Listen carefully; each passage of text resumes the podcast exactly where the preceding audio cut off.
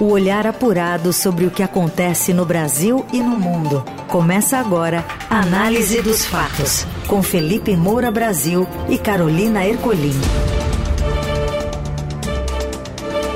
Olá, olá, sejam bem-vindos. Começando aqui mais um Análise dos Fatos, edição novinha em folha, meio de semana, com muita coisa acontecendo em Brasília. E seguimos juntos apresentando para você todas as notícias do dia. Tudo bem, Felipe?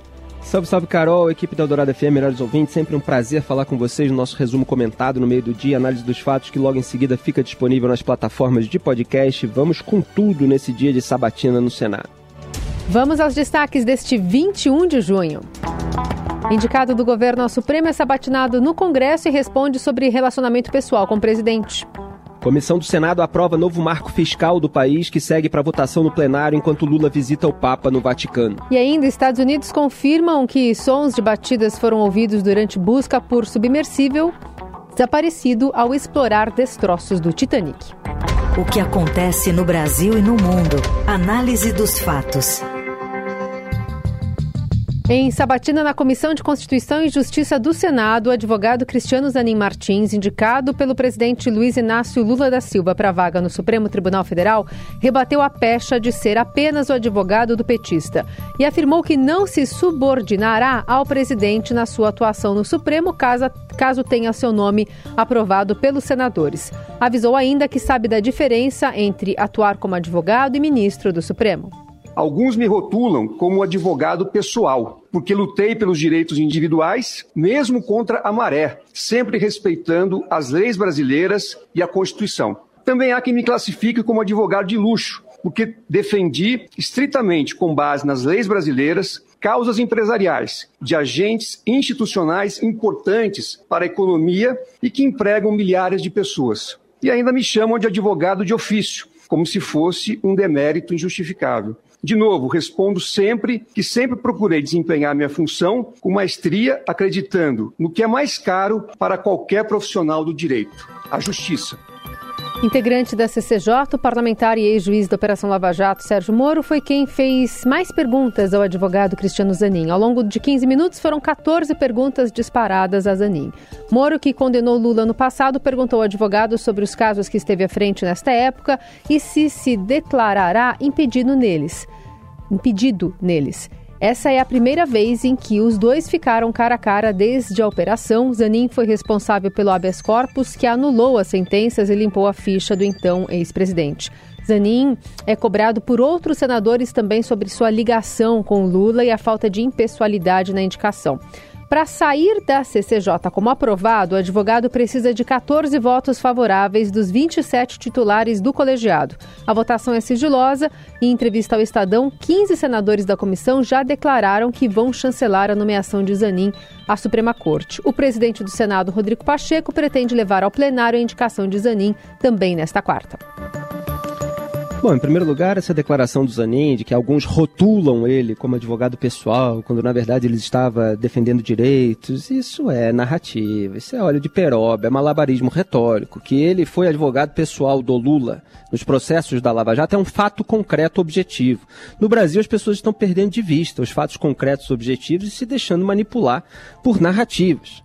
Então, ele está tentando afastar a pecha de petista, de lulista, querendo garantir que vai atuar com imparcialidade no Supremo Tribunal Federal, justamente porque não pega bem ser um advogado pessoal que está sendo nomeado pelo presidente da República. Sempre que isso, sempre não, porque não acontece sempre nos Estados Unidos, mas nas vezes em que se cogitou fazer isso ou se teve uma iniciativa, houve um repúdio essas figuras foram rechaçadas, seja quando Lyndon Johnson tentou, quando George W. Bush tentou, quando Donald Trump cogitou. Não há condições porque existe ainda uma tradição, uma cultura, um valor moral, é, um resquício contra o descaramento total. Quer dizer, as pessoas preservam o princípio da impessoalidade, que é usado aqui por ministros do Supremo Tribunal Federal conforme a conveniência. Agora o Alexandre de Moraes está aí, não, mas para indicar ministro do Supremo só precisa ter reputação ilibada, notório saber jurídico.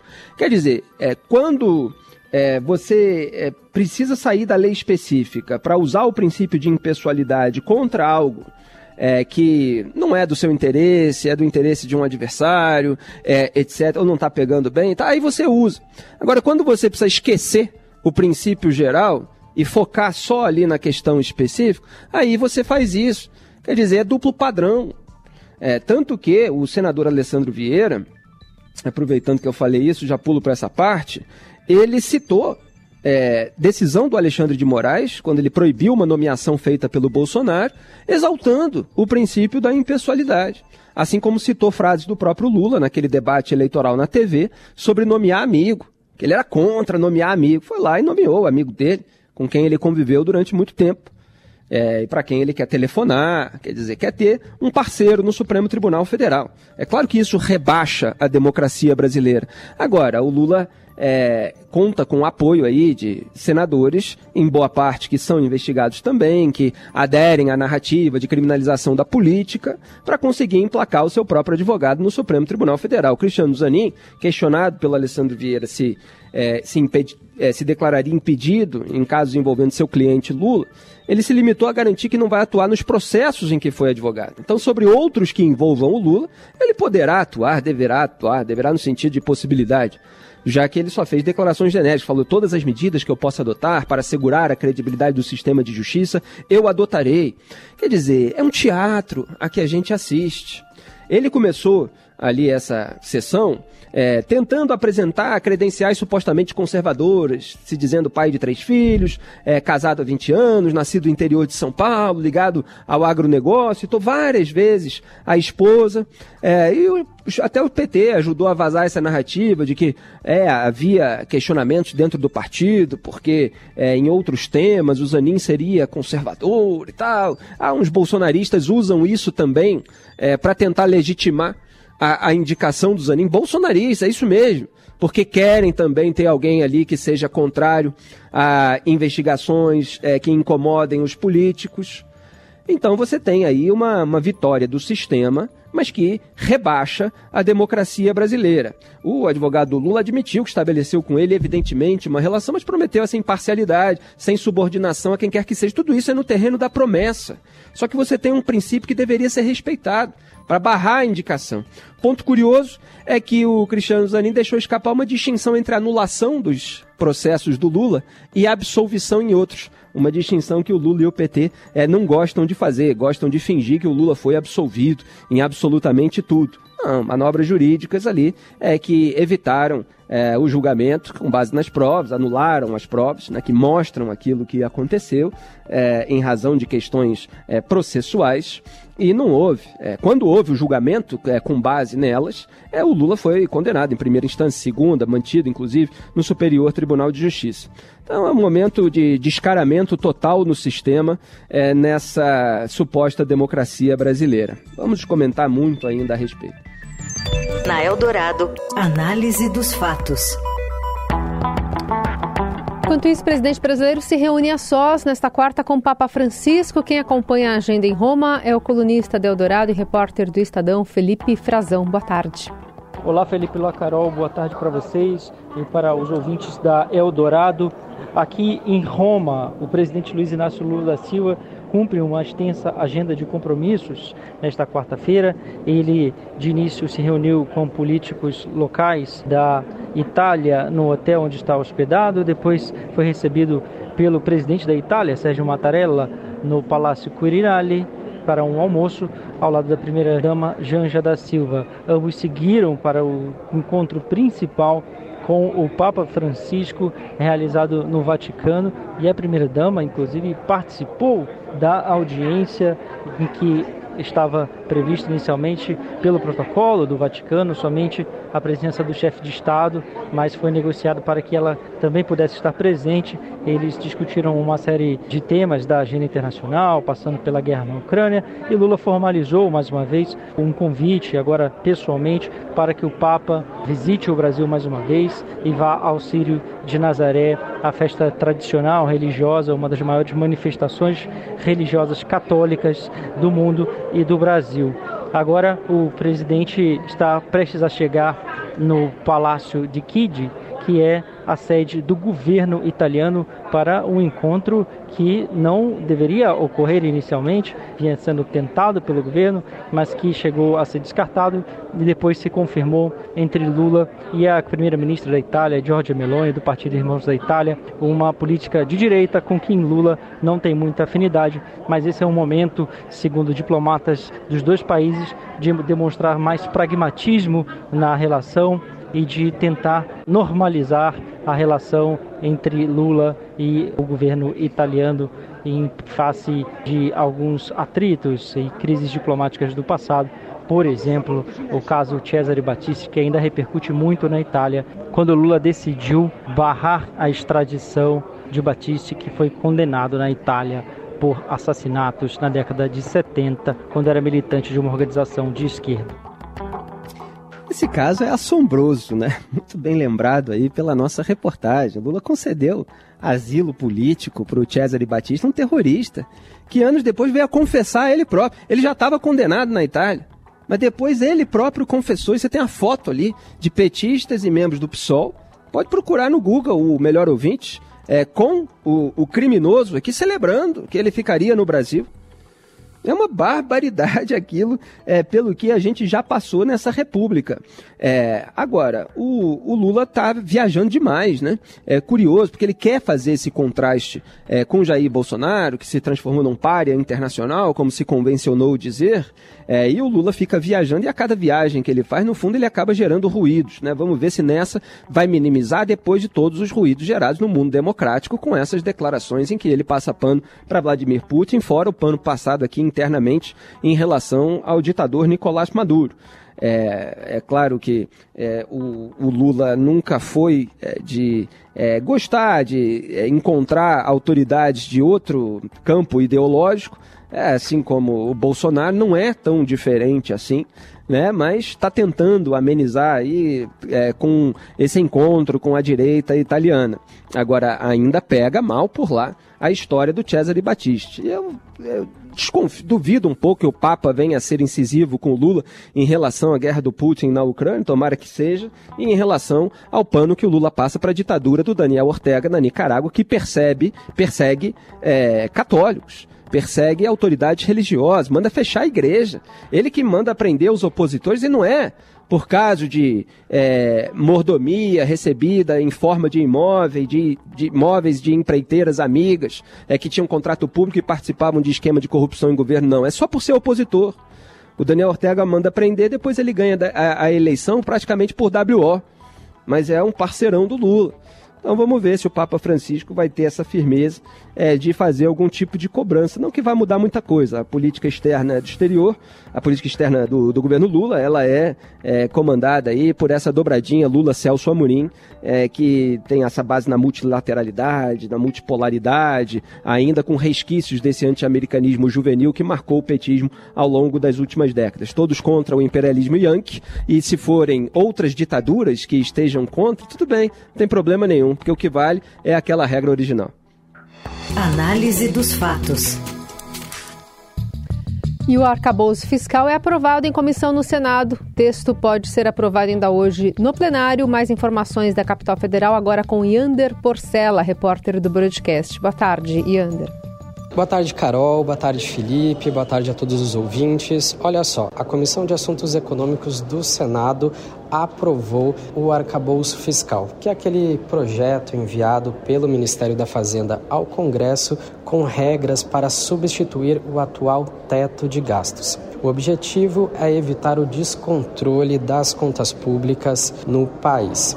A expectativa é que esse texto do arcabouço seja votado ainda nesta tarde no plenário do Senado, que é quando todos os parlamentares da casa vão ter a oportunidade de analisar a proposta. A expectativa, tanto do governo quanto do Ministério da Fazenda e da base parlamentar do presidente Luiz Inácio Lula da Silva aqui no Senado, é de um resultado positivo. Esse texto do arcabouço já foi bastante debatido aqui na casa, conta com o apoio do presidente do Senado, Rodrigo Pacheco, então a expectativa é que não haja muitas surpresas no plenário depois da aprovação na Comissão de Assuntos Econômicos. Esse projeto já passou pela análise dos deputados, foi aprovado em maio na Câmara, mas deve voltar para uma nova análise ali dos deputados, porque os senadores fizeram algumas mudanças no texto. O relator, senador Omar Aziz, incluiu o Fundeb, aquele fundo da educação básica,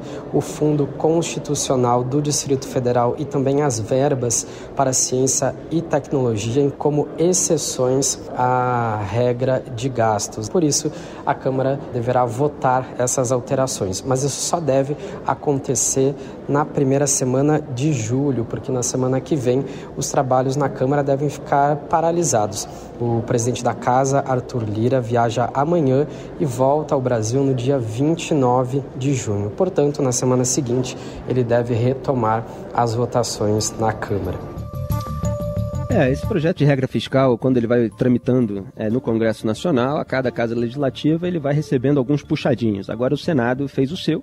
O senador Omar Aziz, relator é, na, na Casa Alta, né, como se chama, retirou ali o Fundeb, o Fundo Constitucional do Distrito Federal. Então, eles vão poder crescer acima da regra fiscal de um ano para o outro.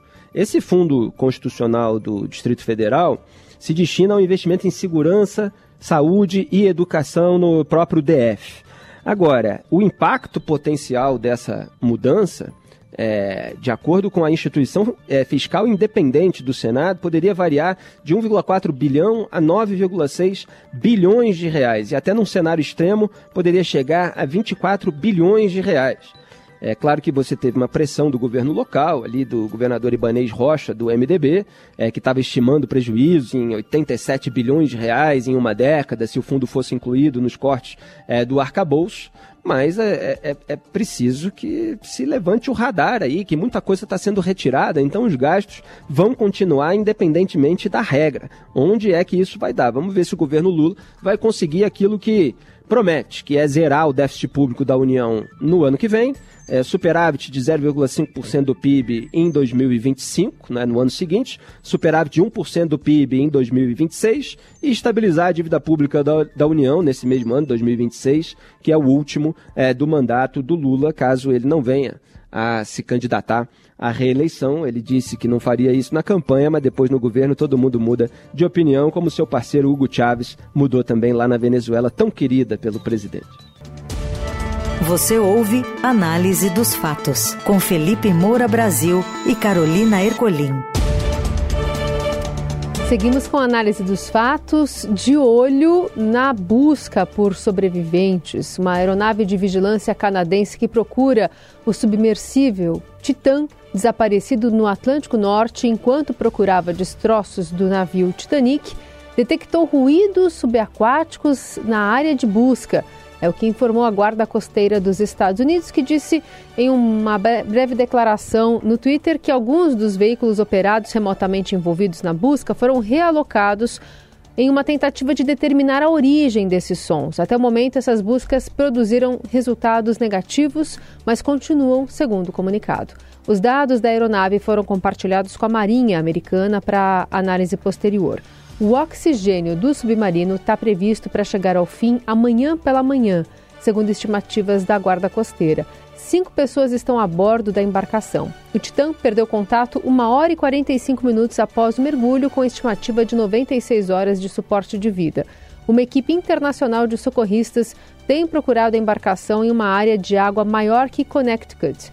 Aeronaves dos Estados Unidos e do Canadá estão examinando a superfície e boias de sonar estão sondando as profundezas. O veículo marinho marítimo é projetado para levar cinco pessoas, um piloto e quatro passageiros em uma profundidade de até 4 mil metros.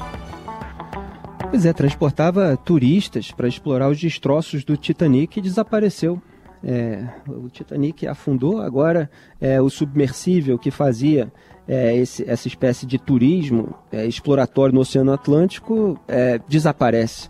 Quer dizer, tem um karma aí que parece envolver todo esse episódio do Titanic e a gente torce, evidentemente, para que esses ruídos que foram encontrados indiquem algum caminho e possa tudo ser é, encontrado, restabelecido. Há uma grande preocupação aí com esse caso. É uma pena. É, quem sabe no futuro a gente vai ter filmes sobre o Titã também. Na Eldorado, análise dos fatos. O jogador Daniel Alves diz que só deve desculpas à sua mulher e que perdoa a jovem que o acusa de estupro. Quem conta mais é o editor de esportes Robson Morelli.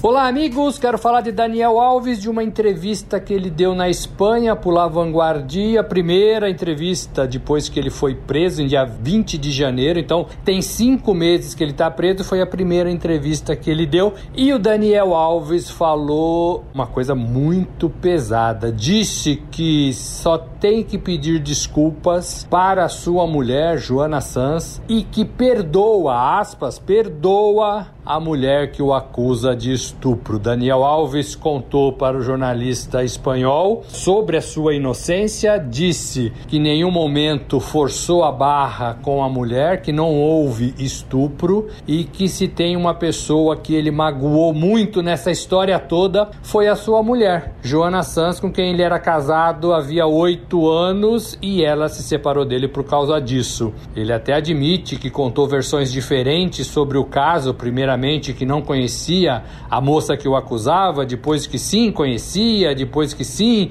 ficaram juntos, mas foi consensual para evitar a sua separação e para evitar essa história para sua mulher, que já não é mais a sua mulher. Sobre a vítima, ele foi bastante irônico dizendo que perdoa a mulher que o acusa. Daniel Alves é acusado de estupro. Ele está detido desde o dia 20 de janeiro, como eu disse, numa prisão em Barcelona. E ele já teve três pedidos de responder ao processo em liberdade recusados pela Justiça da Espanha, com medo de que ele saia do país, volte para o Brasil e aí a pena não seja aplicada em caso de condenação. Por hora, as investigações chegam ao fim e e o processo deve ser julgado no mês de outubro.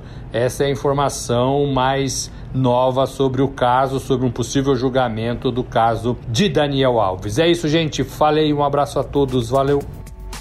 É, Daniel Alves certamente está orientado pela sua defesa, pelos seus advogados, a dar esse tipo de declaração, afetando uma grandeza que ele parece efetivamente não ter.